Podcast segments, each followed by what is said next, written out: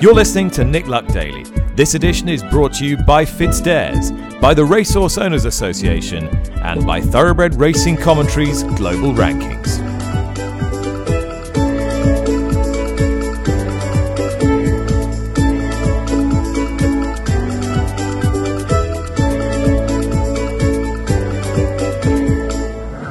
Good morning, welcome to the show. Tuesday, the 11th of January. I'm up bright and early this morning. I'm off to Exeter this afternoon on Racing TV duty. Overnight news coming in from the United States. It won't surprise you, it concerns Bob Baffert, whose lawyer, Clark Brewster, has fired a warning shot across the bows of Churchill Downs Incorporated in an attempt to not only have Baffert's horses accepted to the next two Kentucky Derbies, from which he's currently banned, but also to recognise the qualifying points of the horses that have amassed those so far, which are ineligible per Churchill Downs last year. Uh, Clark Brewster, Baffert's lawyer, said the complaint was sent as a centrepiece for discussion. It was intended to generate honest discussion and avoid litigation. It has been rebuffed. Now, Bill Carstanjen, the chief executive of Churchill Downs Incorporated, has come out fighting. He said the threatened case, as he described it, according to the New York Times, was completely meritless. And he goes on to say the threatened lawsuit is yet another tactic from Mr. Baffert's well worn playbook of obfuscating the facts, inventing excuses to explain positive drug tests, and attempting to blame others to avoid responsibility for his own actions. We are considering any and all legal options available to us to set the record straight and ensure Mr. Baffert is held accountable for all the reputational damage he has caused. Carstanjen said the irony is not lost on us that despite all of his violations, he is the one threatening to file lawsuits claiming to be aggrieved. Um, strong words from Bill Carstanjen in response to the complaint against Churchill Downs filed by Bob Baffert and his attorney. And more on that story from our American correspondents on tomorrow's podcast. But first of all, domestic matters. And if you thought that the Bob Baffert situation was a, an interminable one, then you can think the same about uh, Robbie Dunne uh, at the moment, because uh, further developments in that story yesterday, as I welcome in the Racing Post's Maddie Playle.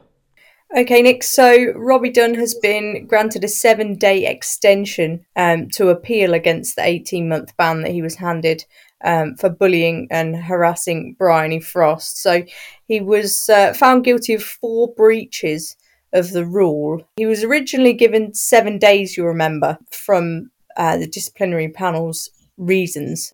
And he's actually been granted um, this extension of, um, of, of another seven days.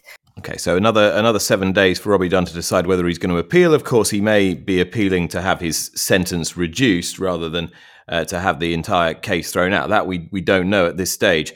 Maddie, an interesting story in your paper came through quite late last night from your colleague Jonathan Harding about possible races for syndicates, quoting the head of Foxtrot Racing, Dan Abraham, who also runs the Race uh, Racehorse Syndicates Association. What are they proposing here? They are proposing that a race is created um, exclusively for horses who are in shared ownership um, in syndicates. He's saying that in Australia, they are creating a very valuable race purely for horses owned by syndicates.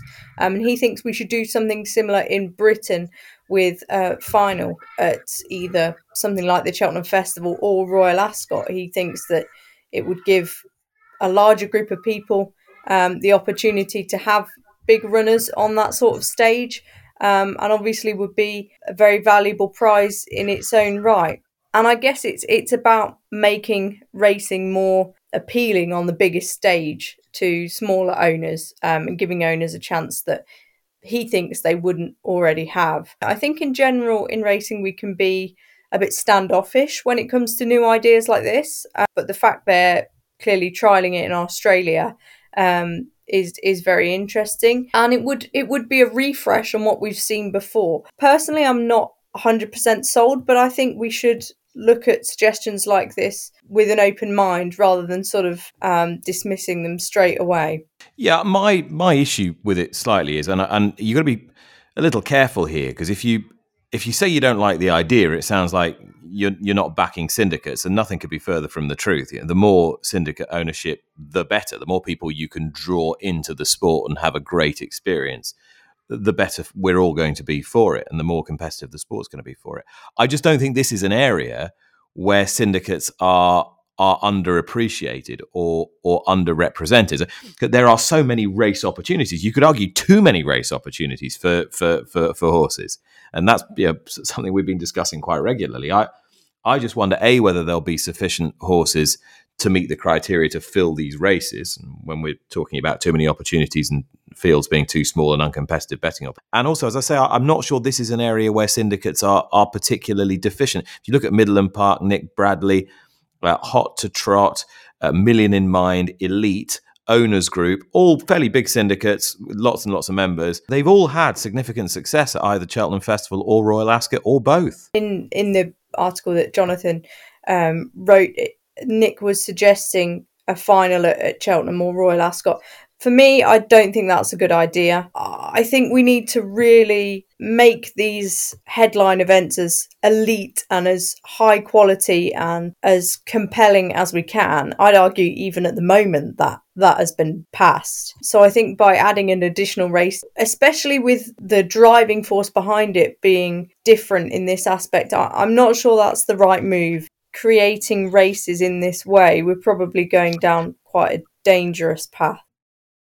Well, if you're someone who worries about getting overly strong January vibes, you probably shouldn't really be reading the racing papers or, or listening to this podcast because we in this sport, particularly in, in Great Britain anyway, where it's grey and miserable, uh, tend to obsess and hand wring over the quality of the sport that takes place between the busy Christmas period and the Cheltenham Festival. Of course, you can't have all the goodies all the time, but that's not to say efforts aren't being made to make the racing just a little better, a little brighter, a little shinier, a little more competitive for that series of weekends between January the 1st and March the 14th, 15th, whatever it is. Uh, Simon Clare is the PR director for Entain, the parent company of Ladbrokes Coral. He's also a recently announced member of the body we've been talking about, the Quality Jump Racing Review Group. And Simon, uh, Corals, the brand that you're most uh, notably associated with, uh, are, sort of trying to shelve in behind this this effort. Just tell us what you're doing this weekend at Kempton and, and next month. Yeah, I mean, listen, Coral's got a strong um, heritage with horse racing sponsorship. You know, we sponsored the Coral Eclipse since '76, the Coral Welsh Grand National since 1973, and uh, we've been at Cheltenham since 1974. So, you know, horse racing is important to Coral. You know, it's important to Ladbrokes, my the sister brand as well. But for Coral, it really is uh, the central focus, and that's the plan going forward for the brand. And um, so, as part of that, we're looking at extending, you know, the Coral brand into into more racing sponsorship, which is exciting for someone like me who uh, loves racing. And in looking around at opportunities, you know, a few months ago, um, you know, the, the, you know, given we were focusing so much of our energy on this tr- this problem child of jump racing, the January February period, um, I looked at two meetings which I, I, I got uh, memories of great memories of being strong race meetings, the Kempton Lanzarote meeting, and particularly the old Racing Post Chase meeting in February. Um, and it struck me that they really had lost their way. You know, they lost their luster, they certainly lost their value, um, and and they were available. So I spoke to the Jockey Club. Uh, we worked up a plan, and, and I, I, didn't just you know they were available just to sponsor and get the value from ITV coverage and the Racing Channel coverage. But I sort of said to the Jockey Club, look, now we know what the ne- the needs are you know, let's match funds, build those pots back up. And I know it's not just about the money, but prize money is still very important. It's the way meetings are initially judged before you think deeper about the conditions. Um, and that's what we've done. We, we, we boosted the Lanzarote hurdle this Saturday uh, back to uh, 100 grand from 45k. I say back to, I'm sure that's roughly where it was in inflationary terms about 30 years ago. Um, and the Silviniaco Conti, the grade two, um, up to 80 grand from 60. And um, and kind of thrown a gauntlet down with this and the February meeting to, to, to the horsemen saying, come on, we put some money where our mouths are, you know, could please respond, you know, come and back us and let's try and build these meetings back up. As far as the, the February race is concerned, I mean, this was the race that was made famous by the exploits of Desert Orchid and, and so mm. many more in the in the early days, and Rhyme 'n' Reason and uh, many you know, really good celebrated chasers won the race that was known as the Racing Post Chase. And it struck me that it's not just about money. Uh, and it's not just about positioning in the calendar it's about you know the activation of your sponsorship and the, the publicity of the day. And since the racing post sponsorship ended it's just rather been allowed to drift. That's absolutely right. I mean the racing post actually did a great job with that race. I mean my memories you're absolutely. right. Desert orchid um, did a you know won the race, but uh, Docklands Express, uh, you know one of the, one of the sort of the, the great heroes won it. Uh, Nacarat, that popular grey of Tom George's, you know even even sort of 15, 20 years ago, it sort of had uh, full field generally and, and, and, a luster. But it's just sort of it's just lost its way. Last few years, I think it's had different sponsors pretty much every year. I know Betdaq um, sponsored it, BetBright, uh, Betway, I think, Close Brothers last year, and, and that doesn't help. Um, so that's why this is only the start for both these meetings. You know, we, we, we're keen, having injected money in them, to see an immediate response and an immediate results. But actually, we've learned that, you know, ourselves as Coral, that it does take time to build. And you're right, we haven't uh, we haven't done anything startling on the ground yet in terms of activation, but we plan to. I mean, our ambition with all these sponsorships is not just to get more compelling uh, racing on and high quality horses running. It's actually to try and get more customers going, more coral customers ideally. But you know, we're not going to close the door to all other bookies customers and race goers. And um, you know, it's it's a great Kempton is a it's an amazing track. You and I know that, and all the horsemen say they know that, and the you know it's it's just we need to we need to support it more. And it had a wobble, obviously, with the Jockey Club, and um, you know, considering you know another other options for it a good few years ago. But it's it's you know that's been shelved, and um, I think it's now's the time to given given the problem we have mm. in that January February period to build those meetings up. And sort of culturally, you've got to reinforce the notion that Saturday, the 26th of February, is a perfectly reasonable time to run a horse ahead of the Cheltenham Festival, which, of course, in my youth, it was considered that was the ideal prep time to give a horse a run to get them, you know, gingered up for the for the for the festival. I mean, it, you might be trying to turn the tank around, but it would be nice to believe that trainers could still think that that was the case. And, and you, as part of the, now been you've now been outed. You've now been outed yeah. um, as part of the the quality jump racing review group can can surely affect that in some way. Yeah, look, I mean, I think the you know it's it, it's become a huge trend in recent years to go straight to Cheltenham from the Christmas period, sometimes even before. And actually, uh, you know, I'm noticing almost more and more now. But given given I've been involved in the in the quality jump review group, that even to you know today, A Plus Tard straight to Cheltenham. I think I saw Not So Sleepy, the Hugh Morrison horse straight to Cheltenham, uh, Allaho pretty much straight to Cheltenham. You know, and this is and listen, I, you know, Irish racing must be slightly concerned because they've got their Dublin Racing Festival at the beginning of February, which was a great innovation, you know, addressing a need actually in this period.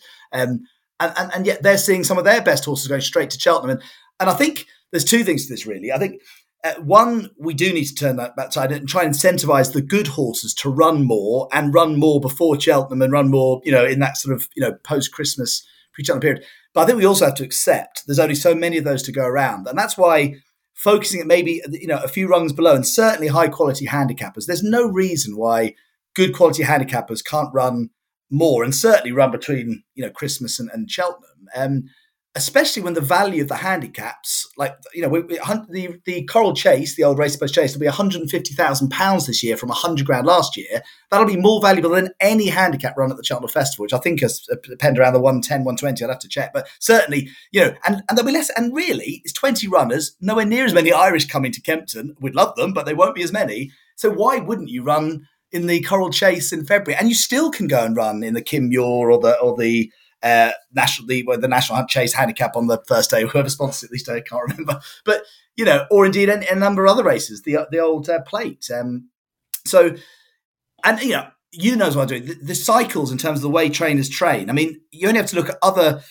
This place, you know, you look at Australia in the Melbourne Cup, and they're running two days before, and they turn up and run a hugely valuable two mile handicap. And there was talk last year about the reason the British horses got beaten by the Irish because they were so, so much more competitively trained racing at the start of February at the Dublin Racing Festival was one of the reasons put forward for their success, wasn't it? That they we the English horses were undercooked. So I don't know. I I, I, I can't help it. I, I, I this this year's Cheltenham Festival, um, I'll be willing horses that ran in February to win at the Cheltenham Festival, and I'm not saying I'll be cheering against those that didn't. But you know, I think it it doesn't help if if all the horses that don't run much win at Cheltenham, does it? Because we want to see them run more. Uh, Simon Clare there with a with a passionate advocacy for racing horses through the months of, of January and February. Right, Maddie Playle, is this just sport hand wringing as usual, or must something be done? Oh, Nick, that's a very easy question for me to answer. Um, something definitely needs to be done. You know, I was only talking yesterday with with Lee Mottershead, a colleague, about you know greats like like Desert Orchid, etc., running in in handicaps and and Gold Cup horses trialing for the race at, at places like Market Rasen, then clearly there is a balance to be had. We live in a different world these days. But for me, jump racing, it's such a popular product. Um, we have such a great sport. And at the moment, it's just really letting itself down. Um, whether that be looking at it through the prism of poor prize money or uncompetitive fields, um, not therefore making up a great betting product, or just in general creating engaging racing. We're enduring a, a, a, time period in the sport where things are looking increasingly one sided in Ireland's favour at, big meetings. Um, and I think we need to delve into why that is. Otherwise, we're going to be going down, I've said it before, but, but a very worrying path.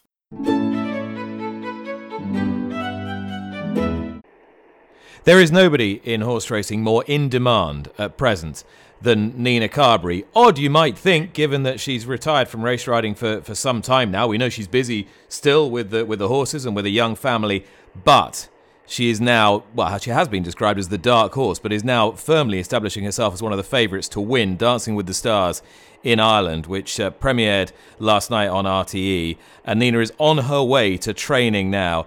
Uh, Nina, this can be an experience like no other. How did it feel? Oh, it's like nothing I felt before. It's it's full on. It's I thought when I took on the, the show, it was going to be a bit of fun, which it is. It is a lot of fun, but it's a lot of hard work as well in between.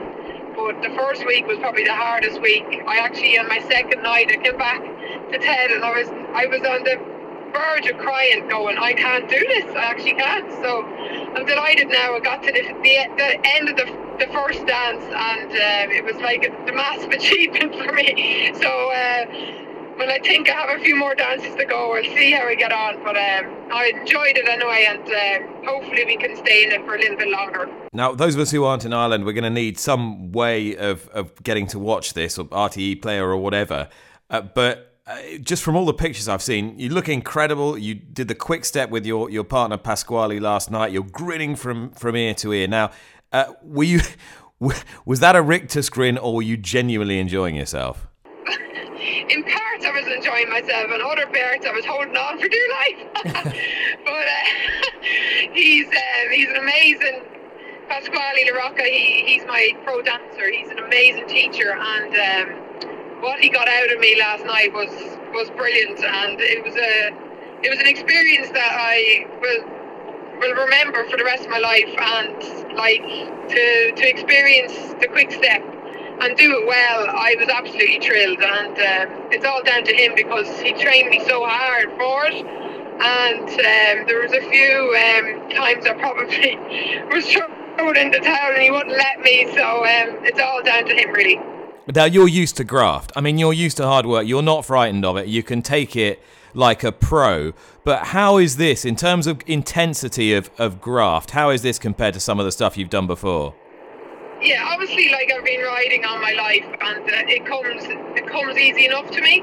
But doing something that I never done before, and someone trying to teach me, and I, I wasn't able to get it to be honest, I didn't get it for the first two weeks. I wasn't even halfway through my first dance, and my pro, like Pasquale, was like, "Why can't you get this?" I said, "I don't know," and uh, like I, I, was, I was very slow to learn it, and um, that. But then something just clicked, and he was able to, to teach me better, and um, yeah, like it's it's just it's just a totally different thing, and it just t- took a long time to to teach me, but um no, it's it's it's a brilliant experience, and um, I'm delighted I, I took it on. and I, when you when you were riding, you, you you you were pretty focused. You were always you were always like very pleasant and, and charming to deal with. But it's not as though you ever really sought the limelight. I mean, what's it like, sort of adrenaline wise, coming out in front of that? You know, you under the bright lights and the and the the band starting up. How how does that compare? It's so hard because you have to look happy, but your heart is beating inside, going, "Oh my God!" I, it's it's it's it's the weirdest feeling of all time because my my VT was going on behind me, and I I I'm ready to dance, so I'm like, "Oh my God! Just hurry up and get this over with." I'm standing in the middle of everybody, and everyone's looking at me. I'm like, "Oh, this is desperate," you know. At least you're down at the start in a race, no one is looking at you. You know what I mean? So. Um, no, my my pro dancer was he's so professional and uh, he's so much experience. He helped me through everything, and um, yeah, he helped me kind of everywhere really to, to, to kind of prepare me for the first dance. I, I know you're saying it's a great buzz, it's a great experience, but yeah, anyone who's played competitive sport, I, I wouldn't have a clue what this feels like. But anyone I know who's played competitive sport, even when it comes to something fun or entertainment, they want to win. So have you got the bit between your teeth now? Oh, definitely, definitely got the bug last night. Um, yeah, obviously there's bits that like I should have done better, and you know that kind of way. So at least you know the next the next dance I want to be try and be better again. You know that it's just going to be very hard. It's I don't know if you know it, Nick. It's the rumba, so uh, well, I didn't know what. listen, listen, Dean. I, I wouldn't even attempt a, a, a, rumba. So I, I, I, but I watched enough. I've watched enough Strictly or Dancing with the Stars in the states to know to know that it's pretty damn hard. Yeah, it's it's very hard, and it's a totally different dance to the quick step. So, yeah, so it's a, it's going to be interesting to see how we get on. But um, hopefully, I'll, I'll, do a good attempt, and uh, we we get we get through again. Hopefully. And are they looking after you well? Oh, really well. Yeah, like it's it's tough going. Uh, I have to obviously do it all the horses in the morning and then feed them in the evenings, and then I I go straight to meet Pasquale to train every evening, so it is full on. And um, but once the show starts, you're well prepared. You, you get a good few rehearsals and stuff. So um, no, everybody involved. It's, it's a great production. And presumably, this means quite a bit more work for, for Ted at home as well. Yeah, in fairness, he's, he's done great. He was the one pushing me to do it, and I was like, seriously, you want to mind the kids in the evening? So he, he's he's he's pulling he's pulling his weight too. So in fairness to him, he's been brilliant. Oh, listen, best of luck. Um, I can't wait to, to see a copy of this, and we'll we'll we'll try and do our best to uh, to find it. But um, I I hope it's as a, as amazing as a journey as it sounds so far. Yeah, thanks, Nick. Hope you enjoy it.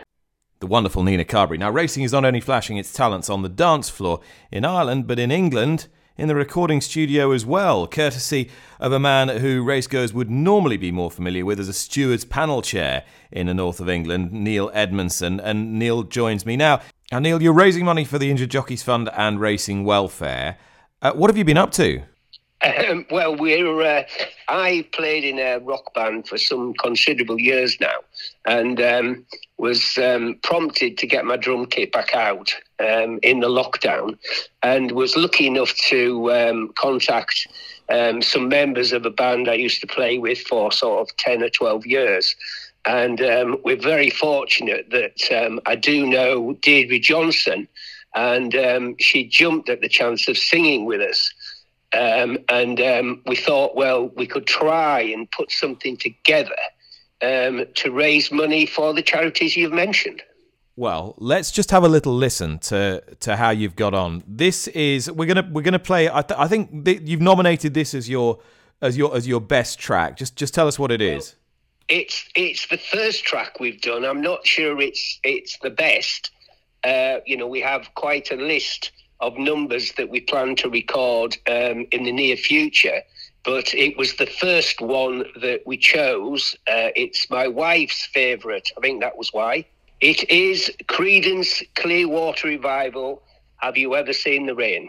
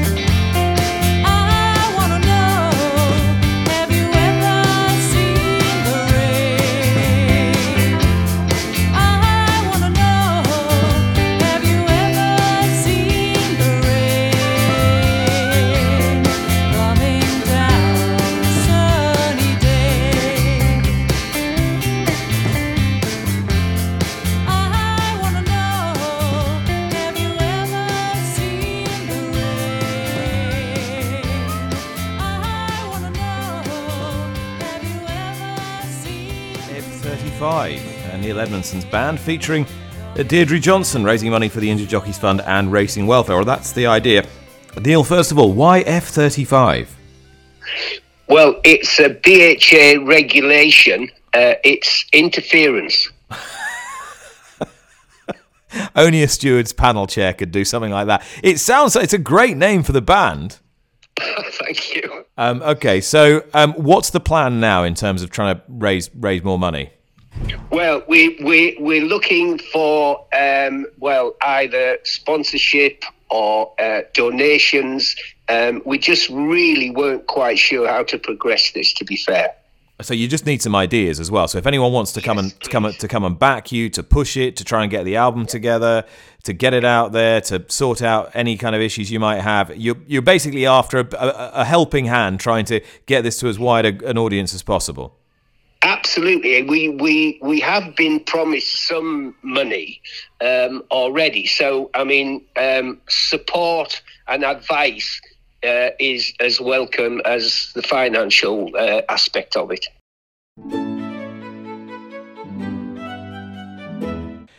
Well, it is Tuesday, so we go around the bloodstock world with our friends at Weatherby's and their Stallion book and the Global Stallion app. And uh, they've taken us to some weird and wonderful place, the nooks and crannies of the industry all over the globe. But we're very much in the mainstream today, checking in at Darley, one of the great Global Stallion stations, to Dalham Hall Stud, to their director of stallions.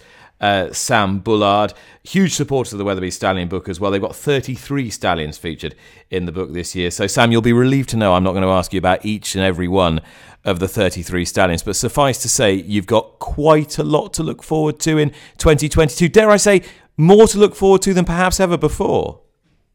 Good morning, Nick. Um, yeah, we have very lucky, fantastic roster of stallions now. It's Taken time to build up, but yeah, there's some great, there's some wonderful horses on there, and very exciting times here. I think it's worth contextualizing that, Sam, because people talk about Darley as though it has been around for centuries. In fact, when you build up a stallion station, you're actually relatively young. Well, that's very flattering of you. I think um, Dubai Millennium was probably the catalyst, Nick. You know, he was the one. He was the one that really set the set the stallion interest running, and um, and what a legacy he's left us. So that was, you know, that was obviously 22 years ago. 22 years ago, and his legacy is seen most primarily in the in the shape of Dubawi. Do you ever reflect on quite how surreal it is that from so few foals, because he sadly died, you know, very young, Dubai Millennium, um, that you, you've got a, a breed shaper? Uh, f- frequently, I mean, it's an extra, it's an extraordinary story. Um, Dubawi has, as you said, he's you know he's carrying all before him in his own right. But for us, for what we do every day, the way his sons are now performing at stud is yeah, that's that's what it's all about. It's, that's really exciting. Because it's one thing to breed a great sire, uh, a sire that you know is right up there in the top two or three every year. It's another to produce a, a sire of sires. When did you first get an inkling that yeah, that was actually a possibility?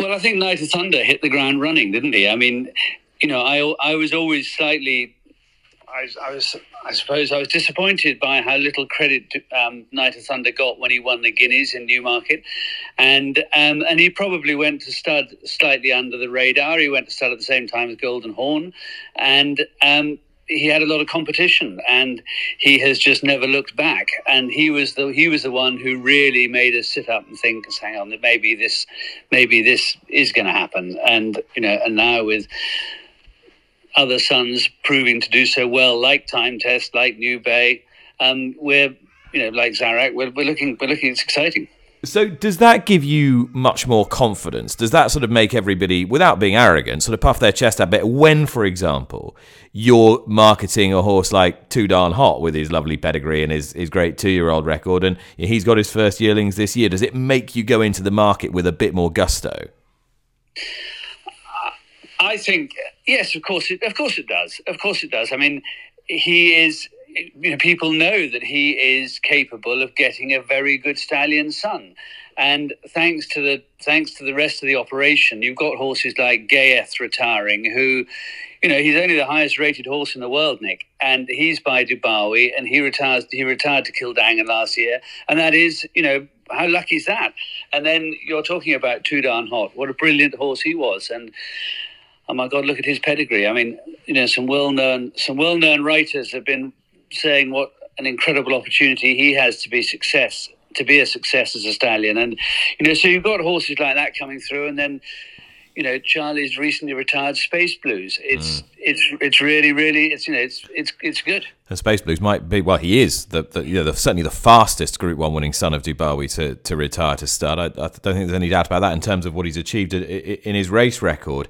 I, am interested to know from you, Sam. I mean, we all know what on paper produces a good stallion, and we've talked about that a little bit. When you see the horses come out of training and come into the into the stallion yard, and you've got an absolutely brilliant team of people that I've, I've seen it firsthand at, at Dalham Hall. How quickly do you think, in your heart of hearts, you know whether a horse has got the aptitude and the application to make it in that second job? Well, that's that's so interesting. I mean, we all we all look at their you know their racing record.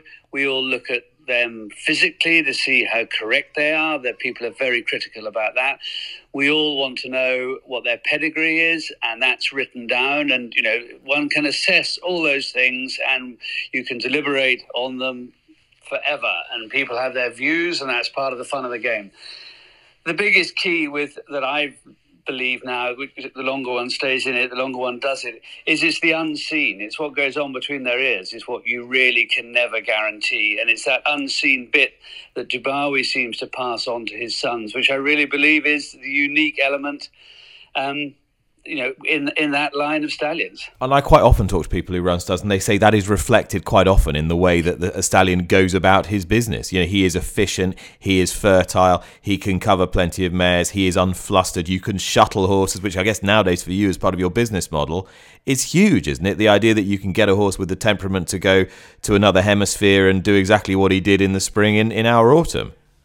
Yeah, that's that is that's a massive um, development within the last 25 years, and of course it makes um, their value hugely greater because they have they have two hemispheres in which they can earn in effectively. But actually, it gives them a completely new marketplace in which they might succeed because, as you know better than me, racing in Australia, racing in the Southern Hemisphere is very different to racing in Europe and so they have a completely new market where when they travel, and I think that gives the horses a great, you know, an, another opportunity. You're standing stallions all over the world, and you know you're covering a lot of mares with with some of these stallions. The legislation that's intended to come in in america to limit uh, books of, of mares to stallions sam um, do you think that you know, that is something that is is likely a to, to to come into into being and b is likely to have a very significant impact on major stallion stations such as yours it's a fascinating development. Um, I think that it is interesting to watch what's going on, and there are, you know, there's being challenged at the moment, as you said, in the courts in America, this idea that stallion books may be limited to 130.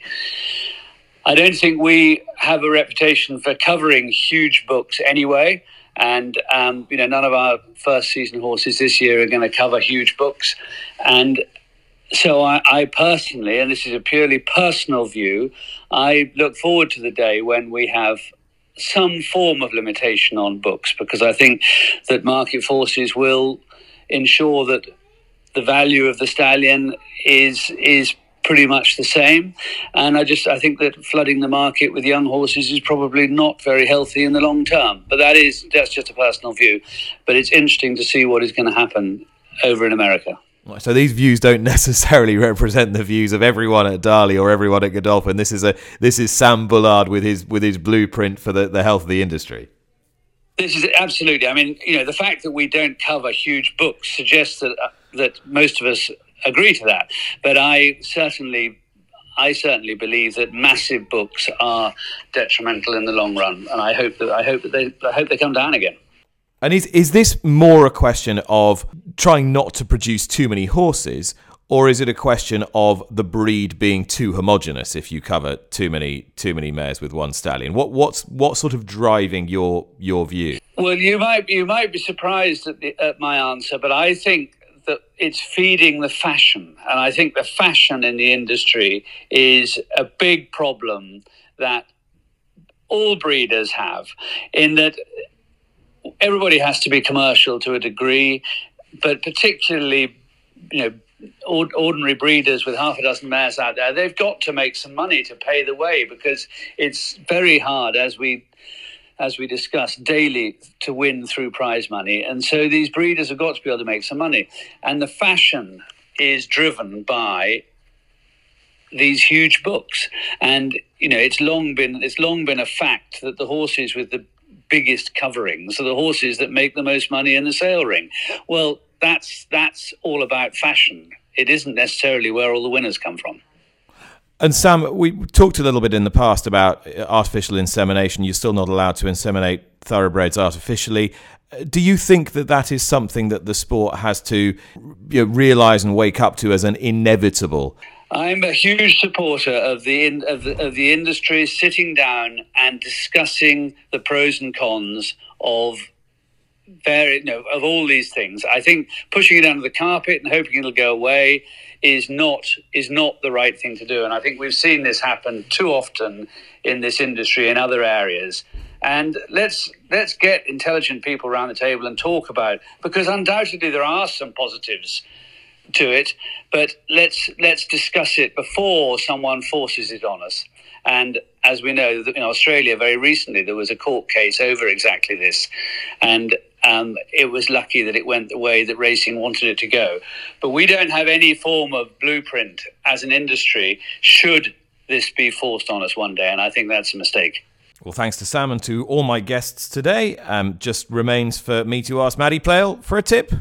Yes, I am going to Exeter, and I'm afraid I'm going to go with a familiar, um, sort of trusted route. I'm going to go for the Venetia Williams trained Fuji flight in the 1250. Um, at the top of the market, admittedly, but I think he ran such a bold race um, behind Encard in the Tommy Whittle last time. It was quite a quietly eye catching um, run and this horse has had uh, just two starts since wind surgery now. He should be able to get the job done off what looks a lenient mark of 122. Maddie, thanks so much. That was Tuesday, January the 11th. I'm off to Exeter now in a bit of a rush. Bye bye. See you again tomorrow.